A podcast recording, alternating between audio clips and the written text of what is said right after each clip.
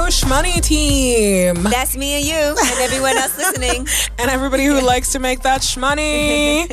um, thanks for joining us for another episode of Color Full Lives presented by State Farm. Whether you're thinking about a DIY project, side hustle, or self employment, we're here to help you take it to the next level and learn to trust the process. Now, over the last four episodes, you know we gave a lot of advice to entrepreneurs and to people trying to get ahead in their careers. But we haven't forgotten all of you out there who are looking to step up your side hustle. I wouldn't be where I am today without my side hustle. I mean, Same. you either. My side hustle is my main hustle now, so it's pretty fun. All right, well, today we're going to talk about how to prepare to take that plunge from the rat race into hustling for yourself. And we're going to teach you how to do a SWOT analysis so you can take inventory of your strengths and weaknesses and maximize your potential. Okay. Before we get into all of that, it's accountability time. Um, I'm feeling a little down about accountability today because I feel like I didn't get as much done as I wanted to get done. Well, you have a tour coming up. That's true. Um, so here's what's going on with me. We're set. We're currently setting up the tour for Call Your Girlfriend, my main podcast, in the fall. It's a This is little- your side hustle? my side hustle. um, you're my you're my you're my podcast side piece. Um, Great place to be. It. I get treated well on the holidays. you treat you treat me right. So you know this. We're gonna keep this going.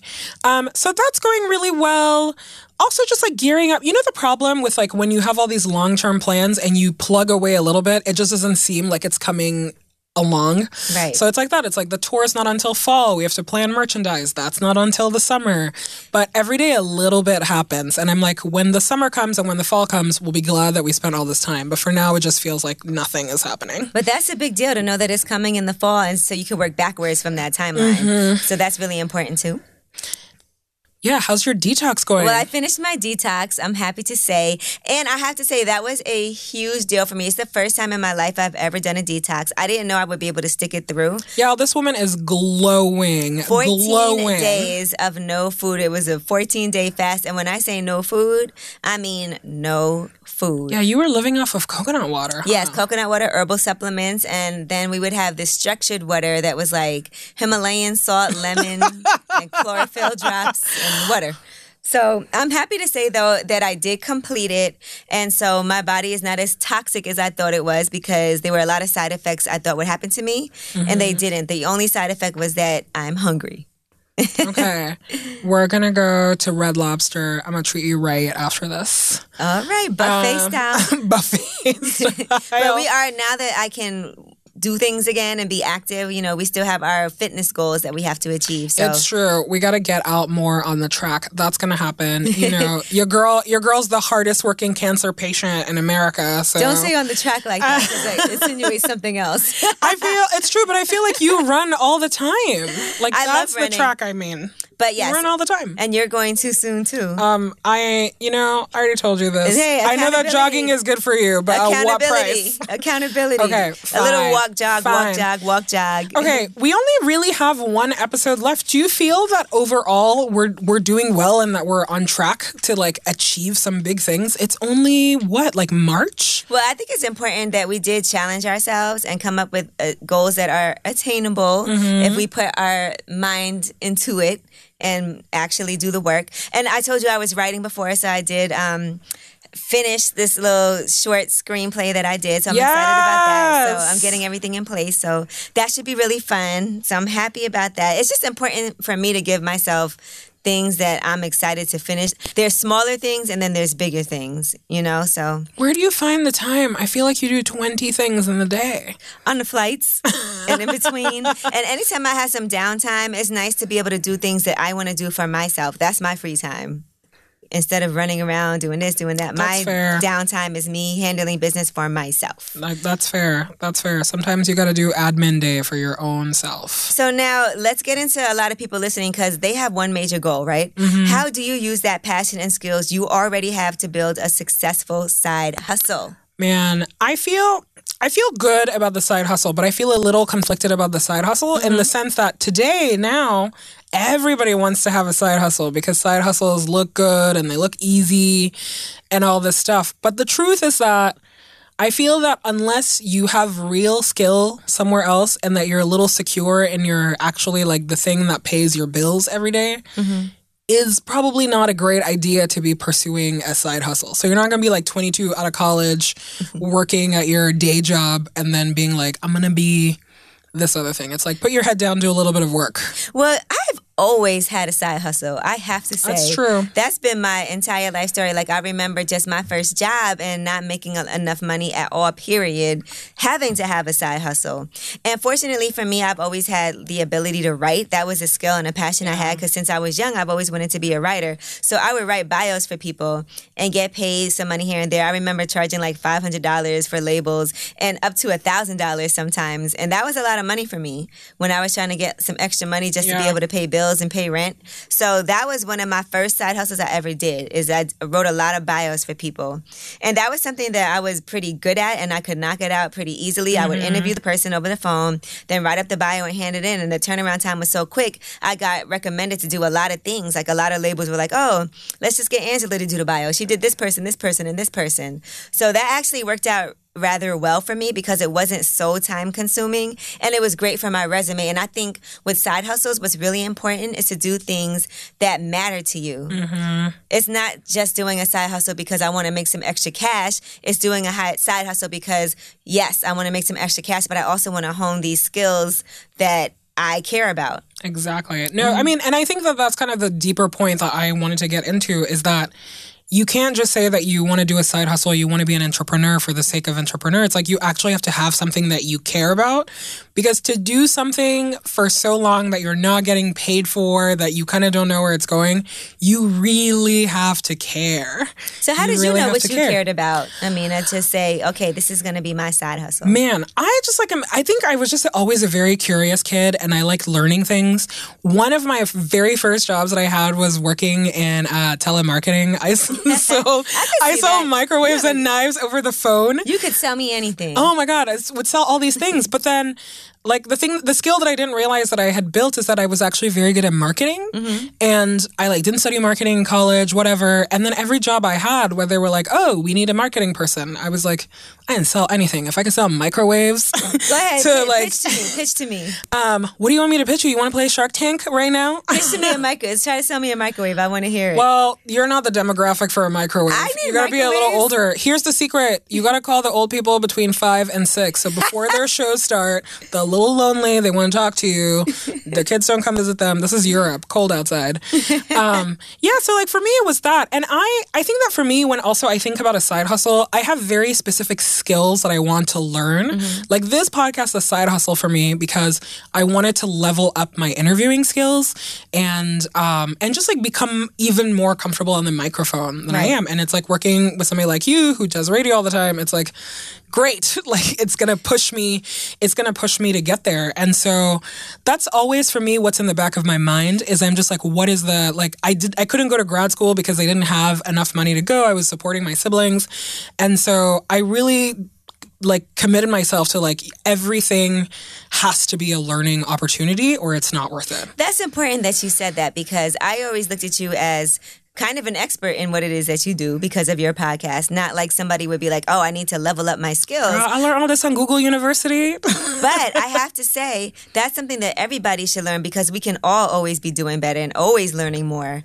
And that's important too when it comes to side hustles. Sometimes your side hustle isn't going to make you the money that you want to make right away, but it's the experience that you can get from doing those things that are really important. So I think when you're trying to establish yourself and figure out what you want to do in life, having that side hustle should serve the purpose of making you money and giving you experience, that's the ideal situation. Yeah. But sometimes your side hustle is not necessarily so lucrative, but in the long term, is something that could really gain you something from the relationships that you created and the experience that you created from doing that side hustle. It's all about maybe having something that's the core of what you do, but then the side hustle is something that I love that I want to make into something bigger, hopefully. Yeah. And it also just like teaches you how to run yourself and run the business of yourself. You know, it's like if you're not good at time management, your side hustle is going to suffer. If you're not good at networking, your side hustle is going to suffer. If you're not good at a million other things. But the thing about like working for yourself is that there's a lot of grace there and there's a lot of forgiveness. You're not spending somebody else's money. And ultimately, you have to do it to edify yourself, right?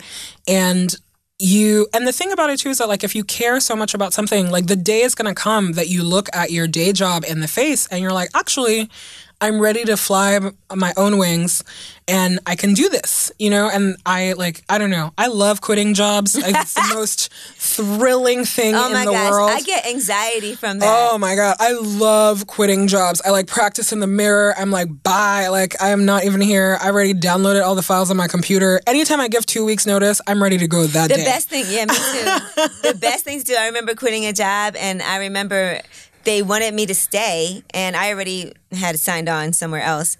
And I remember saying I made some outrageous demands that I knew they couldn't do. And then I was like, oh, well, I'm sorry, then I'm going to have to leave. And I was like, haha. But what if they would have said yes to my outrageous demands? Right? But it's really nice to know that you don't have to work somewhere because you need to, mm-hmm. but because you want to. And to know that if I leave here or if this doesn't work out or if they fire me, I know I'm good because my side hustles actually can cover everything that I need them to cover. And now I can dedicate more time to that. So, what side hustles do you have or are you currently doing, Amina? Um, podcasting. I'm a multi podcast host. That's a side hustle that I do. I also consult on the side for a lot of companies who are trying to take their businesses public or who need help, like taking a, a product to market. Mm-hmm. I'm like, I know how to do that. And anytime, and you know, and it is a really good feeling that sometimes I'm like, I'll look at my budget and I'm like, ooh, I need a little bit more, more money for this. Or I, you know, like my family has an emergency, like I need money for that it's such a good feeling to be like I can rely on one of these things, pick up a project, do it, and it's good. Right. The other thing too that all of this makes me think about is that a, a lot of the entrepreneurs that we've talked on the show to so far, they all talk about like how they all like were saving a little bit of money from their day job before they fly in their own wings. And I feel that like that kind of financial discipline that you're learning incrementally is what gives you the confidence that you can finally do it, right? Where it's like, it's not like you have to save a million dollars, but if you're like, oh, I can actually pay my rent for two months, I can do this, like, I'm gonna eat, I'm not gonna starve, where you feel confident enough that you can do that and you learn, you learn how to take care of yourself. Well, I have a million different side hustles right now. Aside from doing my show on the Breakfast Club, I also do a lot of panels. I do a lot of hostings mm-hmm. for events. I do media training for artists. I still write here and there. Wow. And then I have my juice bar, of course, also. And we book a lot of events at the juice bar as well. So it's just a lot of different things that I've been doing. I've been making a lot of money off of social media too. Yeah, no, that's, I uh, love those sponsor posts. exactly. So, uh, but what you'll notice is the core of everything that, that I do does center around the Breakfast Club Yep. and that job. And it all kind of helps grow that brand for me. Exactly. So my side hustles are actually just helping this ball get bigger and bigger and bigger of the core of what I do. So that's been important. And it also is important to make sure that you're very organized because when you have to do these side hustles, you have to make sure you're following up with people. You have to get your invoices oh, right Oh, because I- you know chasing money is always one of my pet peeve things. I hate having My dream people. business to do, honestly, is to quit all of my side hustles and to be the money chaser for other people's businesses. I'm like, Yeah. and then you give me a cut. I'm so good at invoice day. I love it. I'm like, I email you. If you don't get back to me, I'm gonna email your boss, and then I'm gonna email his boss. But you know, it's a, but it's Can I talk to you after this? yes, talk to me. But you know, but it is something to really consider. Is that like Mm-hmm. if you drop the ball on s- on your own self, it has so many repercussions down the line, right? It's like if people are going to take 90 days to pay you, well, if you don't get your invoice in on time, that's what you're looking at. And you have to manage your own cash flow. You got to manage your own schedule. Just because you're doing five side hustles, you literally cannot drop the ball for other people because other people depend on you. and you might have eight invoices out. You have to make sure you remember when those payments are due to come into you. Make sure you follow up. And there's software that you can use for mm-hmm. that, right? It's like you don't have to stress yourself out. There's literally software.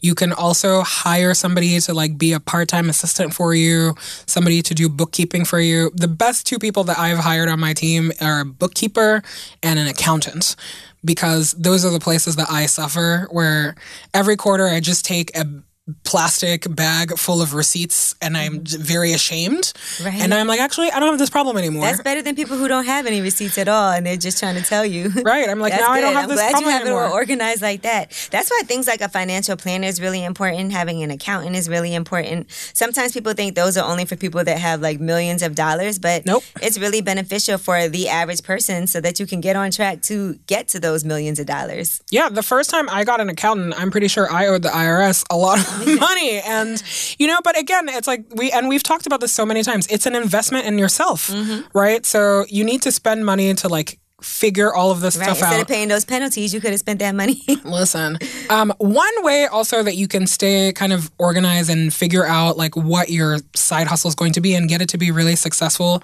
is to use this thing that uh, everybody who goes to business school knows about a SWOT analysis. I clearly didn't go to business school. Listen, I went to Google Business School. we do SWOT analysis once a year with Call Your Girlfriend, my other podcast. We uh, we have a business retreat. It's literally five days, sit down. Like, there's a lot of like swimming and hanging out and cooking, but then there's literally like, what does the year look like? Editorial calendar, planning, all that stuff. And we do a SWOT analysis. So SWOT right. is the S is for strengths, the W is for weaknesses, the O is for opportunities, and the T is for threats. Sheesh. So you literally go through whatever your idea is and you're like, what are the strengths? Like that's the first quadrant, right? So that means like, what do you do well? What are your skills? What do you do better than your competitors? Weaknesses, like what's, what can you improve about this idea? What are the cost, time, money, that stuff? What resources do you need that you don't have available to you right now? Mm-hmm. Exactly. Why do you need further education in certain things or more experience? Exactly. And what ends up costing you time and or money? Exactly. And then the O is for opportunities. And this to me is the most exciting part of the SWOT analysis because it's when your creativity really gets to run and you're like, oh, I'm doing this small thing now, but one day it can be a bigger part of this. Here's how we can market it. Um, you know, you figure out what your targets, your target audiences are. How could, like, can you use technology to enhance your business? How are people searching online? Can you do some sort of optimization? So that's like the really the thinking corner of your business. And then the T is threats, which are like, what obstacles are you facing? Is there a competitor that does the exact same thing that you do and they're mm-hmm. further ahead? Is there, you know, like, is the economy about to tank and your idea for some like party business is not going to be sustainable? What's going on in your industry? And the thing is, like, this is super easy. You can literally Google it. There are so many forms, but really sitting down to do this shows that you're serious about what you're doing and that you've thought about it. Right. Because you can't constantly be catching up. You have to anticipate things, you have to anticipate threats, you have to anticipate opportunities, you have to be ready, you have to compensate for your weaknesses. And unless you write them all out, like you're not going to be thinking about them constantly. We've seen so many situations where these big corporations thought that they were number one and they would always be number one and never considered Mm-hmm. the smaller company coming in as a threat and then they overtook them. So that's great. As a matter of fact, even as we were going through this, I had a billion different things that I would do for my own SWOT analysis. So I'm excited to actually get mine going. Right. You think that like Blockbuster saw Netflix coming?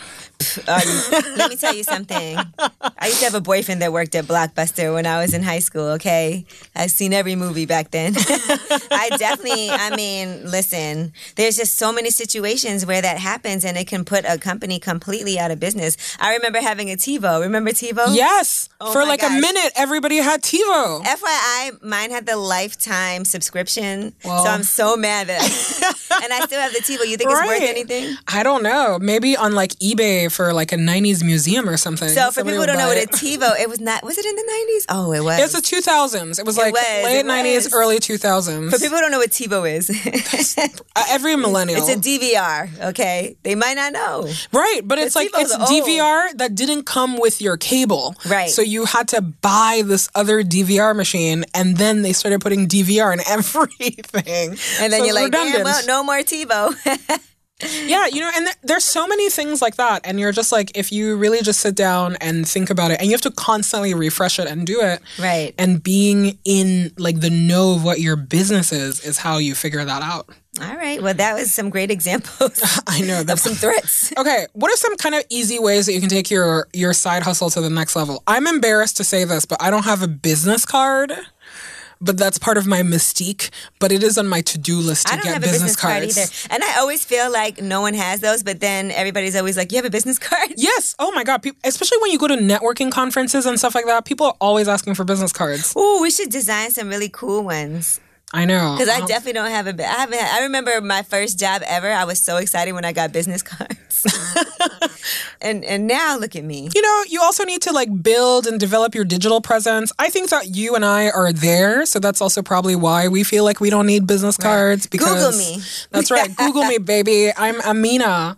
Um, you know, but like you need a website, it, and it depends what you're doing, right? But like I, it's like you need a website, one place where when people go, "Who is Angela Yee?" It just like pulls it up for them. They know how to contact you.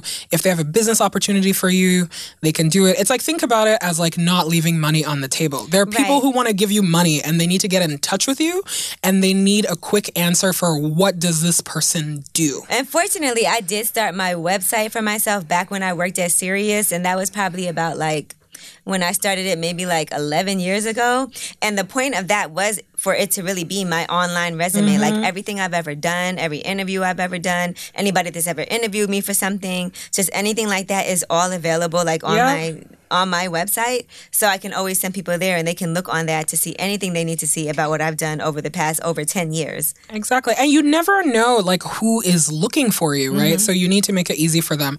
The other thing too about like having all of this stuff a digital presence is that you actually get to look at metrics. Right. It's like is your social media growing? That means people are engaging with you more. Are more people coming to your website? And that's all the kind of business acumen that you're going to need anyway. So you need to really treat yourself that way. And then, you know, the next thing is really like you just you got to make money. So that you know it sounds really easy but you know maybe the secret to making money is that you need to work smarter not harder mm-hmm. so it's like what can you monetize what are the first couple of things that you can go out the gate and um, There's a lot of things that we pay for also that we don't need. oh yeah Like I have all kinds of like subscriptions and memberships. imdb pro just dropped it I don't use, and I'm like, why do I have a subscription? Mm-hmm. And I look at like things that come out of my credit card every month, and I'm like, okay, this is out of here. Okay, I haven't been to this gym in over a year. Let me cut off Yeah. this subscription. And sometimes they make it so hard. My gym is like, you have to come down here and like oh yeah gyms are do like it in per- in person or whatever. come here you gotta get three judges to sign this for you Yeah. you gotta get the mayor on board yeah it was no. crazy. But it is important to make sure you cut out all that extra money that, you know, if you have five streaming services, maybe you don't need all 5 Mm-hmm. And- or you just like subscribe to a service that you needed for business like i don't know you know like something like a legal service or like an accounting service um, one reason that all of this thinking for me actually now is second nature is because i'm like 100% freelancer right so i do my own hr i do my own payroll in fact i gotta do payroll after we record this because your girl gotta get paid and it's just, you just really have to get into that mindset for yourself, right? So there are days where I'm like, today is a work day and I'm producing work, but there are days where I sit down and I'm like, today is for the business. Mm-hmm. I need to do accounting. I need to do invoicing. I need to do receipts. I need to actually pay myself. I need to pay all my vendors. I need to make sure that I have enough work that I can pay myself next month. Right. I need to get current with the IRS. So I think that like getting into that kind of thinking is really important. And when you're a freelancer, like a lot of people think like, oh, freelance, I get to work from home. no. Let me tell you, Working from home is hard. working from home is so hard. It takes a lot of discipline. I have to I have to leave the house personally because it's like every morning I have to take a shower, I have to get dressed, and I have to leave the house. Otherwise, just gonna sit on the couch and do nothing. Mm-hmm. But it's also this thing where people think that like oh work is just going to come your way no it all. means that you have to hustle like you are you're doing all of the functions that your old job used to do for you now you're responsible for all of that And you also have to make sure that every single one of your clients or whoever you're working for feels like they are the top priority. Mm-hmm. Because you never want to have to say, oh, well, I can't make it there because I have to do this for someone else. You have to make every person feel like they are special, they are the top priority. And sometimes that's stroking a lot of egos. That's just making sure that you can prove that you can go above and beyond because those references are what's going to keep your business afloat also. Yeah. You don't want people to say, I had a terrible experience working with Angela, and so you shouldn't hire her because it is a network of people in this business that speak to each other. yeah And so you can Google somebody online and somebody will be like, "Oh, she was awful." You don't want things like that to happen. Right. And I think that that's a thing too that a lot of people don't think about. Like your when you work for yourself, your reputation is even more important than when you're working at a corporation. You can't blame anyone but yourself. You can't blame anybody, but also like people will literally not trust you because the reason that they're coming to you is because you're a small operation and you're supposed to give them like FaceTime and service and all of this stuff. So if you can't do that, it literally will have very serious ramifications for you. I remember there was a time when I all I did was freelance and I had four different clients and I was bouncing around from one to the other. And I remember one company I actually um, quit working at this one company and then one of their clients hit me up directly and was like we were only using them because Yeah. we really liked you you. can we work with you directly and that's why it's always important to put your best foot forward even if you feel like i'm not getting paid when i want to get paid my whole thing is if i agree to do something then i'm going to do it to the best of my ability whether you're paying me $5 or $5 million then I'm still going to put the same forth effort that I would put because my name is on the line, no Yep. matter what, always. So if I say yes, I'm going to help you with this and I will deliver this, this, this, and that, I don't care if I'm not getting paid what I think I should get paid. I'm still going to do the work that I agreed and committed to put in. Yeah, and okay, the next rule that I tell everybody that I'm like, this is the number one rule of freelance. If you break this rule, everything was, will fail. Never work without a contract. Right. Don't work with somebody on a handshake. Don't start work until until you know what the structure is of the work, how they're going to pay you, and how much they're going to pay you. And you know, a lot of people think about contracts and they're just like, no, you can trust me, can whatever. Contracts are to protect everybody. It protects the the person that is receiving the work and it protects the person that is doing the work. I can't tell you how many times I've started a project and then the client will say, "Actually, I want this, this and this." And then we'll go to the contract and I'm like, "No, here's what the statement of work says. You guys drew this up yourself." and you're saying that I'm not going to do more work for you. If you want me to do more work, you can pay me Right. to do that for you because you all of your your minutes like count so much more. I um, I track my time in 15 minute increments because I need to know how much work I'm producing at all at all times. You're also getting paid fairly irregularly if you're a freelancer. So if you mess up one contract, well, guess what? You're not gonna pay your rent that month. And it's know? important to set those terms on when you're getting paid and try to make them work to your benefit always. I usually, when I was doing things, would try to get paid up front as much as possible, or at least half up front, and then the other half once you deliver. But what I did do sometimes, if I was able to, was get paid for the following month. Yeah. So if, if for the month of February, pay me February 1st, and that's for the month of February. So I'm not waiting to the end of the month for all the work I did to get paid for. Yeah, I mean, and you know, payment terms are really important. And that's the other thing about if you draw up the contract, you can decide for yourself, like, I want to be paid in net 60 days or I want to be paid in net 90 days. Mm-hmm. I The way that I run my business, I don't start any work unless you give me 25% upfront. It's like, that's just how it works. And uh, and I'm lucky that I've like done this long enough. I have a long enough list of clients that like people trust me. I can do this. I, that's not how I started off. But now I'm at this place where I'm like, well, you know, like if it goes badly or nothing, I don't see another dollar from this contract. At least I saw this quarter percentage because I there's so many horror stories like that where you'll oh, I do was the work. say I've seen so many Yeah. stories of people. You'll people do the really work and the money never comes. that never got paid for certain things that they did. They did, and then oh, what if the company goes bankrupt or you can't find the person? They go Mm-hmm. the person and disappears. You're because you're your own HR, accounting, payroll, everything. When you're working with those other people, there's literally a hundred people that you have And to chase sometimes. I know people that contract other people out to do certain work for a client, and now they're out money, or they had to buy things or invest Mm-hmm. in other things to make something happen, and you're using your own money for that, and that shouldn't have to happen. Yeah, you know, and for when I started my own freelance business, the rule that I gave myself is that I needed um, enough money to live for three months. Where I was like, if anything happens, I don't get a single job. I literally sit here every day and watch SpongeBob. I need to be able to pay for three months of my bills, my rent, and all of my expenses. And that was my savings target. And that was really good for me because now in the back of my mind, that's always my emergency stash mm-hmm. that I have to have saved because you never know. It's like some months you'll work a lot. Like right now, I'm sick and I'm not working as much as I used to.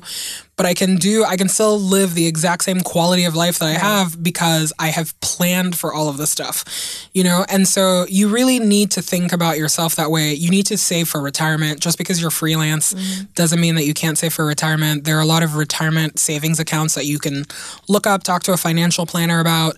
Um, you need to pay your taxes oh, on a yes. quarterly. Let me tell you, four times a year. And you have to set aside that money to be able to pay your you, taxes. Every check that I get, 25% goes immediately to tax fund. Like it, the check can be small or it can be big. I'm just like 25%. Taxes. And the thing is that like a lot of times my taxes are more than that. It's like you look up self-employment tax, whatever. This is why you get an accountant mm-hmm. and they do it. The, the other thing about paying the taxes quarterly means that at the end of the year, you don't have to write one big painful check that you really hadn't saved for. Right. The entire time. So you learn a lot about yourself. It's all about planning. It is all about planning. It's like you're not going to go hungry if you plan ahead. Otherwise, it's going to be real cold and lonely for you out there. Color Full Lives presented by State Farm to help you increase your financial IQ and to bring your career, business, and life to the next level. Every other week, we're getting together and offering up advice and inspiration to help you up your financial IQ with our new season of Color Full Lives. If you're liking what you're hearing, we'd love it if you could rate, review, and subscribe to the podcast on Apple Podcasts, SoundCloud, or Spotify. It only takes a few seconds and it makes a huge difference in helping more people find out about the show. And if you really want to support the show, we're not asking for any handouts. We just ask that you put a friend on to your favorite episode. So don't forget, you can get into the conversation on social media, just use the hashtag, hashtag live colorful with two L's at the end of colorful. This episode, we talked all about self employment and side hustles. So we figured who better to chat with than the host of Switch, Pivot, or Quit podcast, Ahyiana Angel.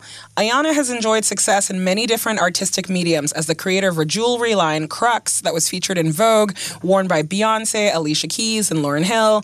That's amazing, right? Mm-hmm. Ahyiana is also the author of a book called 365 Inspirations for the Soul of the Side Hustler and the Entrepreneur, and a novel titled In His Heart. Before she decided to strike out on her own, Ahyiana put work in as a publicist with the NBA. Hi, Ahyiana. Thanks for joining us today. Before we get into what you've got going on now, I want to talk a little bit more about your past life as a publicist in the NBA. When did you decide you wanted to transition into doing your own thing, and how did you prepare to take the plunge? Uh, I decided. Well, I had this this burning to make a switch, pivot, or quit before I even knew it was a thing. About two years before I actually did it, and I ended up uh, just doing all types of like things that would sort of help push me in the direction of figuring out what my next move would be. And in about 2013, August 2013 or July, that's when I finally just like made the decision, told them I'm out, and um, and just really took that leap. And how I prepared for it was I was writing a manuscript at the time. I was working on my first book. So about nine months prior to me actually telling them that I was leaving, I had been working on that book like every night, every weekend, and I knew that I was almost done with it. So I just prepared in the way that I didn't know what was going to happen, but I was very confident in myself and the storyline. And I said, I'm going to get this book traditionally published. And that was my goal, and it happened. So. Now, you also have done a lot of different things besides being a publicist in the NBA in your past life. And you've also said that people have always come to you for advice about things. So you kind of knew that that was your calling. So let's talk about all of those things that you've done and just kind of um, being so well rounded. Oh, thanks. um, you know what? I, I it really didn't dawn on me that people really come to me until actually after I left the NBA because I started to notice this trend. And then once people started to hear about my story, how I left, look, in the beginning, I wasn't doing this for anybody but myself and my sanity. Like I knew I needed a change, but people were inspired by my story. And so they were coming to me, they wanted advice, they wanted to know how I did it. And then I just recognized there was this pattern like throughout the years, people would just come to me and ask me questions about things that that. I'm like, how do they even think that I know about this? Mm-hmm. But then I would, I would always have an answer, a solution, a connection, something. So I'm like, okay, that's why they keep coming to me because I always have something for them. So that was one thing that I noticed. And then I'm just a creative and I finally had to embrace that. My parents, well, mainly my dad, he's like, I am not paying for you to get some kind of creative degree. Like it's just not happening. you know? So I knew that wasn't an option. So I picked the next best thing, which to me was marketing. And and and that allowed me to have some type of creative outlet. That's why I was drawn to PR because it allowed me to creatively write, to create, you know, headlines and different things like that. So um, during the course of working at the NBA and living in New York, New York just has this vibe and this energy about it where you feel like, what am I doing if I'm only doing one thing? So for me, I said, you know what? I got to figure out what else, you know, I could be doing like on the side. And mm-hmm. that ended up being jewelry. And so i cre- co-created this jewelry line which had some some dope um success i guess you could say. And that was fun. And that really let me know like there's more to me than what i'm doing right now. Ahyiana and don't skip over the success of people who wore your jewelry and where it was featured please. Like uh, i don't want to have to pat you on the back but just let everybody know so um, we actually had Beyonce wear the jewelry, and her oh, we like just Beyonce. Yeah, actually Beyonce. Just Beyonce. yeah, I, you know, I, I, want you to scream your accomplishments. Go ahead. Who else? Thank you. We had Solange, we had Marsha Ambrosius, we had it on BET, Rip the Runway, um, Italian Vogue. And I, I, can't say we had it. We did have an awesome publicist at the time. His name is Purvis Ross, and he killed it. Like, we didn't even know that he could do what he did with the jewelry. But you know what? Now looking around, it was ahead of its time mm-hmm. because we were making earrings with shingles on them and stuff like tassels that you see now. Yeah. That's what that's the kind of stuff we were doing. And so I think for some people and some editors and stuff, they were just like, oh, is this too risky? Like, what is this? But some people bought into it. Luckily, as we all know, King B, she's a, she's always ahead of her time. So people like her, they they were down with it. So yeah, it was it was pretty cool. Definitely um, that's amazing. Also, obviously, like everybody has a different situation when it comes to whether they should switch, pivot, or quit. I love that you've coined that for us. Can you help give our listeners some sort of guidance on the answers that they need to seek when they're when they need help to make a major decision like that? Absolutely. You know what? To me, what I found out is that it all comes down to you and getting quiet and understanding what you want. You know, a lot of times when we get out of college, a lot of us are just conditioned to go to college, right? It's like go to college, that's all you need to do. And then there's this big unknown world out there after, and it's like, well, what am I supposed to do now? You don't really know. So you just start checking the boxes of what you think is expected of you. And then you look up one day and you're like, uh, I'm really not feeling this. Like, what am I supposed to really be doing? You know? So, in order for you to figure that out, well, what really helped me was getting quiet and asking myself some real questions. Mm-hmm. Like, what do I really enjoy? What do I really want to do? And then that came back to honoring my um my calling, I guess you could say, as a creator and my ideas and not trying to push those things down and dumb them down for other people, but to let them really flourish. And for me, that gave me an opportunity to really see where I could fit into this world and what would be aligned with me and what made sense for me. So I think the main thing when you're trying to decide if you want to make a switch, pivot, or quit, it's really all about change. You have to be open to change. You have to be willing to push yourself outside of your comfort zone because that change is not going to feel good. It's not always going to feel happy and like, oh my God, this was the best decision ever. No, sometimes it's going to be like, what the heck was I thinking? It's scary. Yes, absolutely. So you just got to get quiet and sit with yourself and start doing some of the personal work so that that can then transfer over into your professional life and you can have more clarity there. And I know you said that people have to trust your gut. And I guess that comes with being quiet, being silent, and listening to what your gut is telling you. Mm-hmm, exactly. And not what everybody else around you is telling you. And that's what I finally had to do because everybody was saying, You work at the NBA. How could you possibly want to leave there? And if I would have bought into that narrative, I'd still be there miserable because that's not where I needed to be. You know, yeah, it's cool from the outside, but at the end of the day, it's just another corporate company mm-hmm. like everywhere else, you know? So you got to do what feels right for you. Well, what was it like going from a stressful professional environment to backpacking around Europe? Oh, it was fun as heck.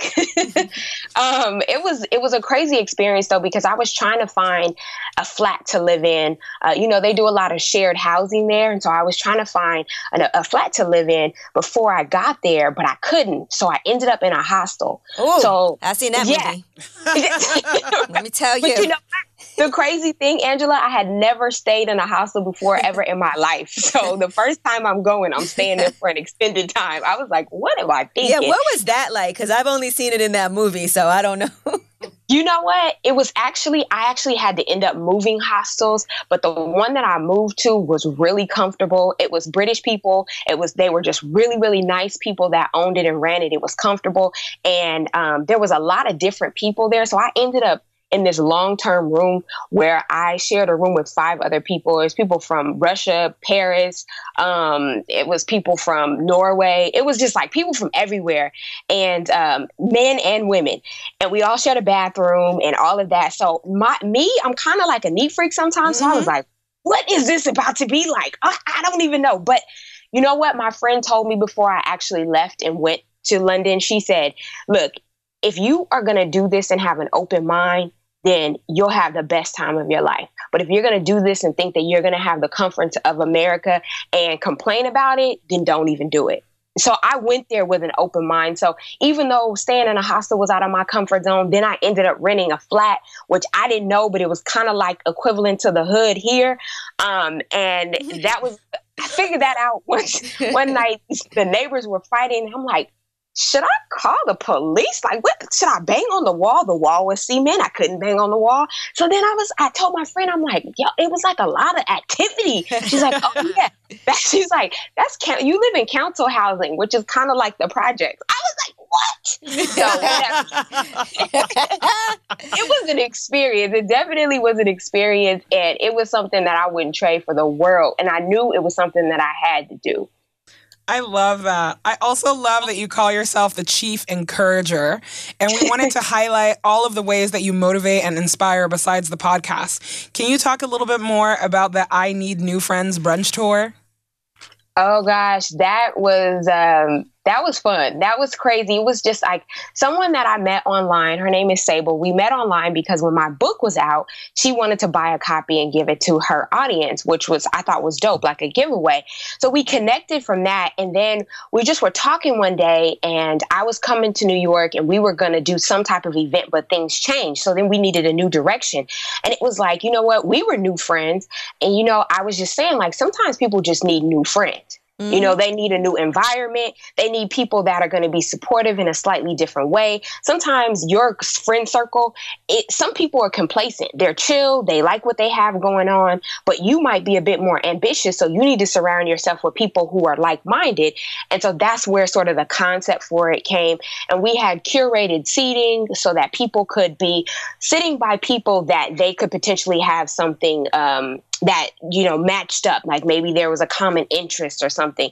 And it was really really good and the reception was good. And actually ironically someone dm'd me the other day and said do you think that you'll ever bring this back? Because i need some new friends. So it was a it was a good time and people really appreciated um, us creating that experience for them. Well we're in for when you bring it back just I so know. you know. Okay. Okay ladies. I love it we all need new friends. Now, you also use your podcast to develop and nurture a community of women looking for encouragement, empowerment, and motivation. And that's definitely not an easy task. So, how do you do it? And what's some of the stories that you've shared on your podcast? You know what? When I decided to do the podcast, actually, it had been about a year prior that I was just thinking about it, but I wasn't clear on the exact direction. And, and being a podcast listener, I said, I gotta, I gotta know what I'm doing, you know, and know what I want to deliver out of this. So then it just dawned on me one day. I'm like, you need to speak to people that are in a similar situation to what you were in. You need that. You need to create that content that you would have wanted to listen to when you were sitting at your desk thinking, I cannot wait to get out of here, you know? So for me, it all started to be just very organic, and women just started coming in droves, emailing me, wanting to share their story, wanting to share their experiences. And um, I had a young lady, Dana Bolden, on the podcast who uh, is a she was doing her thing, working at Under Armour in marketing, and then also on the side, she's a fashion blogger. And I, I saw her um, her glow up, if you will, because she was also one of our special featured guests in DC at the I Need New Friends brunch. So when she finally announced that she was actually leaving her job, um, it was crazy. And I got to talk to her, and the inspiration that she gave women from hearing her story, it was just, it was ridiculous. And I think that she has such a, um, a grounded perspective on things and this, just this light that draws people to her that people were just proud of her. And I was proud to be able to help her share her story because I was one of the first, or I was the first podcast that she interview that she did to sort of talk to the world in a more candid way about what she did, how she prepared to do it, and those types of things. And the same thing happened with um, Dana Blair, who used to mm-hmm. host Essence Live. Yes, yeah. I love Dana Blair. Yeah, yeah, she's good people. And so she came on and shared her story too. And the other thing that I really like about Dana's story is that it's still evolving. You know, so it's not to say that you have to make a switch, pivot, or quit and everything has to be perfect. I want to share people's stories and let other the listeners have an insight as to what the possibilities are. It's not saying because I did it this way, do it this way. It's just saying this is an idea. This is a potential. This is maybe a direction you could go in. And it's just opening up that conversation so that women don't feel alone when they're feeling like they want to make a switch, pivot, or quit because your friend circle might not always be in the same space. And then they're looking at you like, girl, just be happy. Just be happy you got a job. And you're like, but Mm-mm. no, I I'm want more. exactly, exactly, exactly. So for me, everything with the Switch Pivot or Quit podcast has been very organic, and I really appreciate it because women DM, DM me and email me and everything like every day. They screenshot themselves listening to it, and I'm like, I didn't know that this was going to happen, but this just this is that fulfillment that I think I was looking for, and I knew I was missing when I was at the NBA. Just helping people and making an impact by just sharing. You wrote the book on side hustling with 365 inspirations for the soul of the side hustler and the entrepreneur. I love that. Can you Thank share you. can you share some gems with us? Uh, you know what? That book, I just felt like daily sometimes um, we need something that's just gonna just boost us you know just just kind of push us in the right direction and it was really i don't i can't even tell you that i remember anything that i specifically wrote in there because i was just flowing and going and just saying stuff that i thought i would want to hear and that other people would want to hear you know it was just like all about uplifting and encouraging someone out of the space that they're potentially in now, Amina, let's talk about you because you're writing a book with your podcast partner. Girl. And you've already written a couple, both self published and traditionally published. So let's talk about the two of you and writing and promoting your books. I mean, I am in like in the thick of doing the side hustle of like trying to sell the book right now. The proposal's mm. done, that mm-hmm. stuff. And it's you know, it's going really well and I'm really proud of myself that we're like meeting all of our deadlines, but wow, it's a lot of work. Yes. It's a lot of work. And then when you look at it, you're like, oh, it's actually like a year and two years of work. You know, mm-hmm. it's not just mm-hmm. like a, you're going to sit down. It's like, you got to, you got to sell it and then you have to write it and then you have to promote it. Like, what's your experience been like? Right? You know, the first book that I did was fiction, so it was slightly different in that I had to write it first. Oh yeah, because um, you gotta write yeah. um, like novels that you gotta write it right. all out before you sell it. Mm-hmm. Right, right, and then you have to start shopping it around to literary agents, and I did that, and that was one hell of an experience because I didn't know what I was doing. I only knew one other person that had written a book that I like knew in real life, which was Demetria Lucas, and and I saw her experience, but I didn't know the ins and outs of it. So I didn't really know what I was doing. A Belly BK, Demetria. Yes, mm-hmm. yes, exactly, exactly. And so I saw her experience like from the outside being at her book launch party and everything. And I saw what she had to do. And she told me that it was going to be a lot of work and that don't basically don't count on anybody else. Like you're going to have to market it, everything yourself. But getting into the process with, um, with trying to find an agent, I remember I was sitting in a conference room at um, finals in Miami, and this literary agent, this man, had requested my manuscript. He wanted to read a portion of it. And I sent it to him and I'm excited because I'm like, this is good. Sometimes they don't even respond to you. So then I get this email while I'm at finals, just hoping this dream's to come true. And he's like, you know, I like the storyline and everything, but the way the work is right now, I can't take it to any of my editors. So I'm going to have to pass. I was crushed. I felt like so deflated. I was like, so I'm not good enough. You but know, that was, but just, that was just the first person, right? That was the first person and that i had to make a decision then. I said either you're gonna really keep going and you believe in yourself or you're gonna let this defeat you. And i said you know what? I gotta keep going. I gotta at least try this. So i ended up not even using an agent. I ended up going directly to the publisher because mm-hmm. i met the publishing director and i said i'm not ready right now but when i am can i send you my manu- manuscript? Because at this point i knew i needed to get it edited. So i did that sent it to her and then next thing you know she was like about two weeks later she was like we love it and we want to publish it and yeah and i was but you know what crazy me I was so in go mode that I didn't even really realize what was happening. I went to my editor and I'm like, they want to offer me this deal. Like, what should I do? And she's like, Ahyiana, are you crazy? I know 50 million authors right now who would kill to be in your position. And I was like, oh, really? okay, okay, so I should be excited. Okay, okay, this is good. So, I mean, it's a it's one hell of a process, and just right that was that was after I spent all this time writing it. And I think that's the part that people don't pay attention to. After I wrote this book and it comes out, everybody's telling you, like, oh, I wanted to write a book. Oh, yeah, I was thinking to write, about writing a book. Mm-hmm, that's cute. You wrote a book. But I'm like, do it then do it. Well, damn, I was about to say I want to write a book. Forget it. No, it is. No, it's real work. It's real work, you no, know. And I and I love that you also just talk about you know the the hustle that it is, right? Because you yeah. got to bring in your. You actually have to know how to write. You need to know how yep. to promote. You need to know how to brand yourself and talk about how branding is important. And that's mm-hmm. something that you're really big about talking about. You know. So can you tell our audience a little bit more, like your thoughts on branding? Absolutely. One of the things that I wish I would have done better before I left the NBA was brand myself as a person, as an individual, like my skill set, all of that. Um, in the entertainment industry because I was kind of low key. I was so used to doing the work and pushing other people, namely like the players in the NBA's agenda, that I wasn't pushing myself.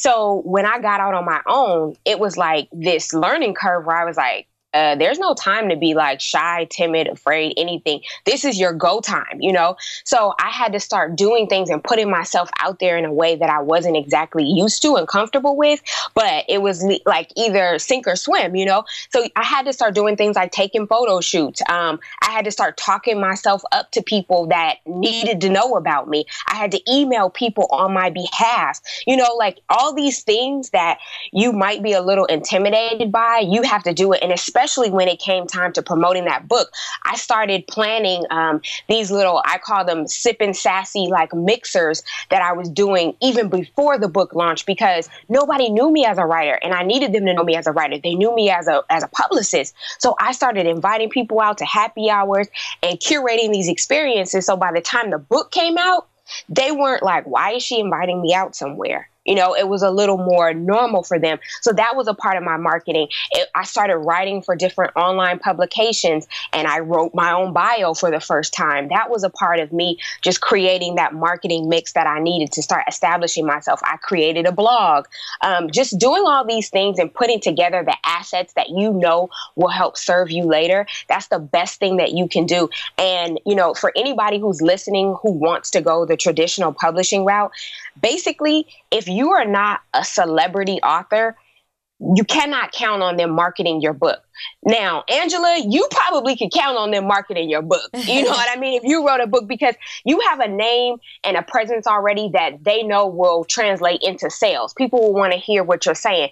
But for the rest of us, I mean, you do as well. So that's going to be a different thing. Like they're going to push you a bit more and, and, a bit harder. But for the average person who's just thinking, I want to get my book out there, don't count on them doing a, a book tour for you. I did my own book tour, right. created a seven city tour. You you can't count on them to do press. I reached out to press uh, and I said, hey, I haven't heard anything from anybody. This is like three months and four months in advance. And they're like, oh, they're going to reach out to you a month before. And I was like, oh, so that means no long leads okay. You know, yeah, so you know what? I still like to operate like nobody's doing anything for me anyway. Like I never That's count on the fact that somebody's gonna you know, be behind me and be a machine behind me. I always still try to make sure I set things up on my own. I have a marketing background also, so it might mm-hmm. be just part of the hustle in us to be able to do that. I also have yep. a marketing yeah. background. Look at us. Look, Three of us. Look at us.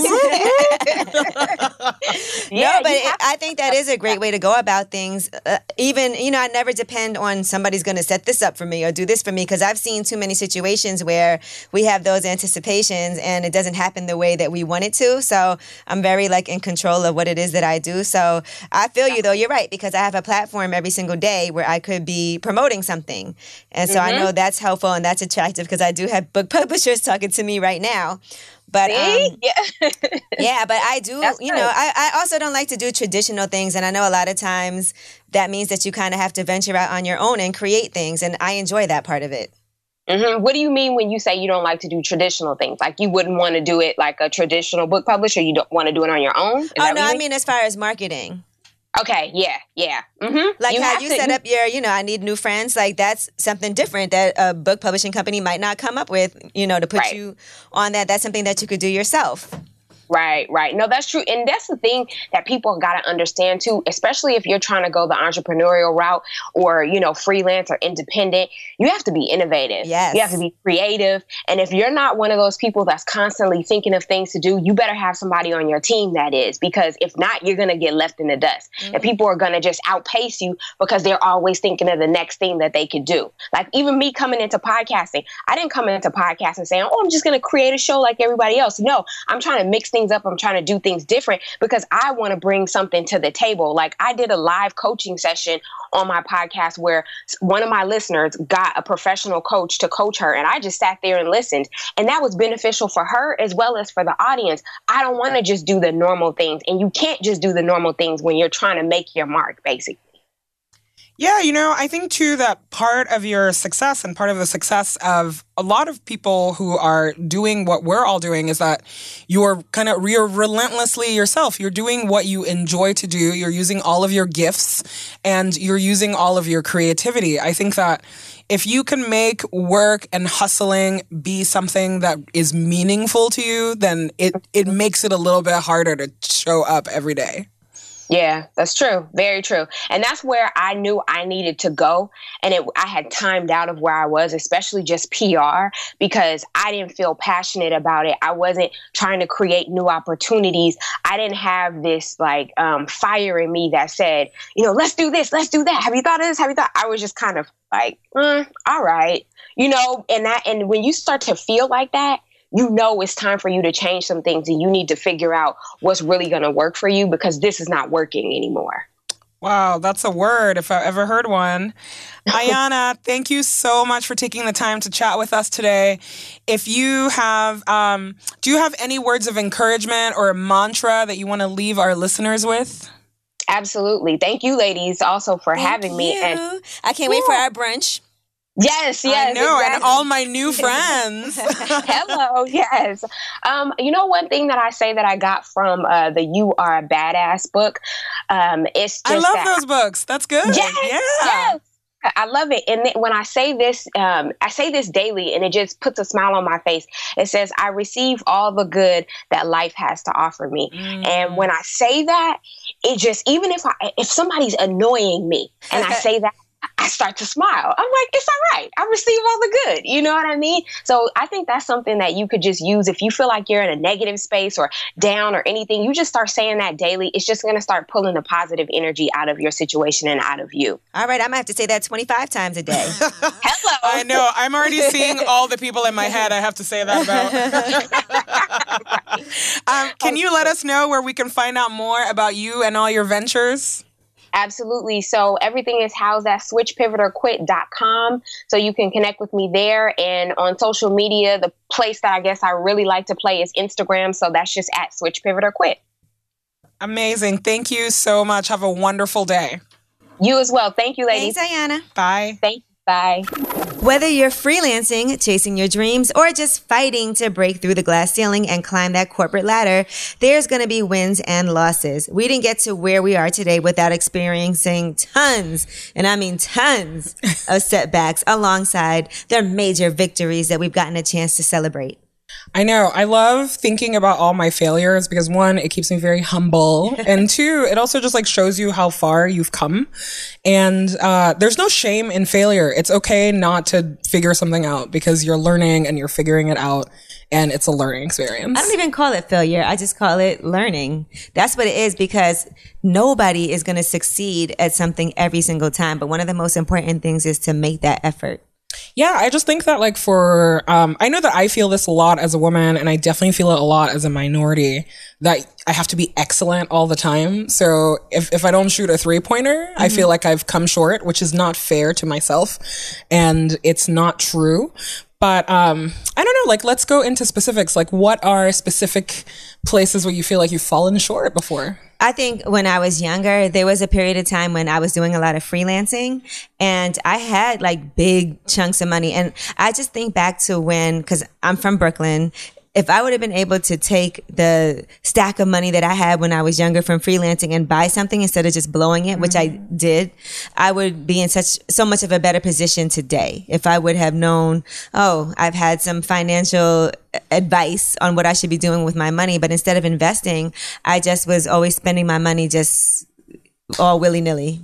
I know. I uh, I really identify with that. mm-hmm. I feel like if I had gotten a credit card maybe ten years earlier, instead of just like paying for everything with cash and on debit, I would have I would have been really far far ahead with like my own credit score and my credit journey. And if instead of just like blowing money on vacations and bailing friends and family out, I had actually saved, I'd had like a real savings plan, I wouldn't have been in a lot of financial failure that I was in. I think another mistake that I made a lot when I was starting up is that I never said no. I took all sorts of work. I still make that mistake. And and I didn't do any of it really well. You know, I was just like really stretched and uh jack of all trades, master of none. Exactly. I'm like, there's some work I'm not proud of, and uh, and I did it, and sometimes I got paid, and sometimes I didn't get paid, but I was like, I did not deserve any of it. I mean, it seems like a lot of mistakes that we may do have to do with finances because another thing that I did was leave one job to take another job for more money. And that turned out to be one of the biggest mistakes. But I learned that so early in life that I think it was an important lesson for me to learn. I had a job that I really enjoyed, but then I had another job offer me $10,000 more than what I was making. And at that time, that was a huge bump for me and I needed the money. And in retrospect, I wish I would have gone back to my boss and asked for more money because I knew I had another offer instead of taking it because it turned out to be a nightmarish type of job for me. And I did miss my old job. And I do sometimes even wonder, well, what if I would have stayed there? You know, so I think that's one lesson that I learned that it's not always just about the money. That's true. I have also quit a job without another job lined up and with no money saved. I was like, that's the crazy, crazy 20s. Like, I'm going to be fine. And then it took me a really long time to get a job after that. I just, I was in really, really bad shape. And also I left my other job in, um, in a really bad place where I was like, that's a connection that I'll never have again. It's a, it's a job referral that I can never use again and a lot of stuff. And I think about that a lot, just like being very impulsive in, I'm like, I'm not happy. I'm going to quit. And I was like, mm, there are bigger considerations at hand here. And you just got to be a little more patient. So but all of this to say. Yes, but at the end of it all, look at where you ended up now. I know, right? But, um, sometimes you're just like, I could have ended up here a lot faster. Or maybe I'm or saying, I didn't have to learn those hard lessons that I way. learned a lot of hard lessons, but I don't necessarily know that they're like failures. It's just That's fair. You might have taken that route and it might have been completely different and it might not have been as good. Sometimes the only way you can learn something is to experience it yourself. It's one thing when somebody can tell you something, yeah. but sometimes we're so hard headed. And I think especially when you're younger to experience certain things is important part of your growth as a person. Yeah, I agree with that. I think the only places where I feel guilty is when I let somebody else down. You know, it's one thing if I'm just like, okay, I didn't do this thing right and it was just me. But if I, like, somebody was waiting on me for work or I disappointed them, I think that's something that like that's a hard thing to repair later on. But I've been really lucky. I've gone back to all of my bosses, so um, everything you. is cool now. Now, what about some professional and financial accomplishments that you are proud of? Oh man. Um I'm proud that I run a small media company with um, my podcast wives. Like that's been going really well. Um, I'm glad that I'm in. I'm proud that I'm in good financial shape after a decade of failing at it. We're not saying fail. We're not saying fail. After a decade of not doing great at it, that's of fine. learning. After a decade of learning. after a decade of learning, it's true. Um, I what else? I don't know. Just you know, the fact that I get to do what I want to do every day. I think that that's something I'm really proud of. That I've built a career where I can actually like chase my own passion and uh, still pay rent. I think for me, it's for the past, I would say about like nine, no more than that, probably the past, whew, maybe like 14 years. I've always made more money every single year than I had the year before. That's great. And that's for me, 14 years consecutively for that to happen. That means that I'm actually having a lot more value. And this particular year, I am trying to make sure that I work smarter and not harder, as they say. so that's important. I'm proud of the fact that I have been researching and trying to make sure that I up my um, financial IQ so to speak, because there's a lot of things I don't know. And I think it's important to know that you don't know so that you can get that information. One of my biggest accomplishments was buying my first home. And to this day, like living in Brooklyn and seeing the value of the real estate, I still have the apps that shows me what every house is going for in my neighborhood when they sell a house, when a house goes on the market. So I can just see the value of me having my own home, mm-hmm. how important that has been. Because honestly, when I was younger, one of my biggest fears, I wasn't making a lot of money for so long, was that I would would didn't know what was going to happen when it was time to retire. Where am I going to live? And so now I feel more comfortable in the decision that I made as far as buying a two family house and having income coming in at the same time that really helps me with my mortgage. So that was a great decision. The neighborhood that I bought in was a great decision because you know, I live in Bed-Stuy and that neighborhood just keeps on continuing. The value keeps on going Yeah. up and up and up. So it was a smart financial decision. So that's one of my biggest accomplishments that I'm most proud of. Have you learned from successes or we're not saying failure, learnings of people that you admire in your circle? Absolutely. I think it's important for you to have people around you that actually inspire you to do better because if not, then why are they around you at all? I want to inspire people. I want them to inspire me. I want to learn from you. I want you to learn from me. And that's super important. I've been trying to make sure within my circle of people, I'm always expanding and learning things from other people, even opening a juice bar, knowing Styles P and seeing what he's done with his other three juice bars. And then me going to him and saying, I want to learn how to do this also has been a great benefit to me to have him as like my brother in, in what it is that I'm doing. So all the time, I think uh, Stacey Tisdale. I do this Wealth Wednesday thing with her at my juice bar, and I've been learning from her. I have my book club. There's just so many people that are around me that I get inspired by every single day, and that's important to me. What about you? Um, I am really lucky that the people that I consider my uh, my personal board of directors, they're uh, they're really honest about things that are working and things that are not working. And I think that instead of cultivating a mentality that like, oh, hard work is all you need to to get there, I've seen them stumble and I've seen them pick back up. And I think there's something like very generous about being really honest with people about where you are instead of just like showing them the good parts. So that's been really, really inspirational to me. And, you know, and I can even think about like old bosses who, whenever I was doing poorly, would they would give me examples of when they had messed up and they were like, don't be afraid. Like, it's okay. Like, we're all learning here. Nobody expects you to be perfect. And I think that especially when you're coming up, it's good to have that because you put too much pressure on yourself if you don't see it and you think that you're somehow more deficient than everybody else. And it's like, no, sometimes you win, sometimes you lose. As long as you learn something from it, like, it's going to be fine. And even mentally, one of the biggest conversations we've been having is about your mental health and having people that you can talk to and be honest with Yeah. about what's going on in your life. So that's why you need people like that who you can trust to have around you. That's all the time we've got this week. Make sure to check back in in two weeks when we'll be answering your questions. We'll also be talking to the guys from Paychecks and Balances and millennial money expert Tonya Rapley of MyFab Finance. Oh, I love her. She's great. As always, you can join in the conversation using hashtag Live Colorful with two L's at the end, or leave us a voicemail on our Colorful Lifeline at 646 580 0576. So send us a tweet or leave a message and let us know about your side hustle.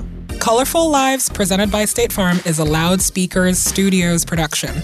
Color Full Lives is produced by Matt Raz, executive producer Chris Morrow. Our engineer and editor is Dwayne Crawford. For more information on Color Full Lives and other loudspeaker shows, follow at LSN Podcast on Twitter or Loudspeakers Network on Facebook and Instagram.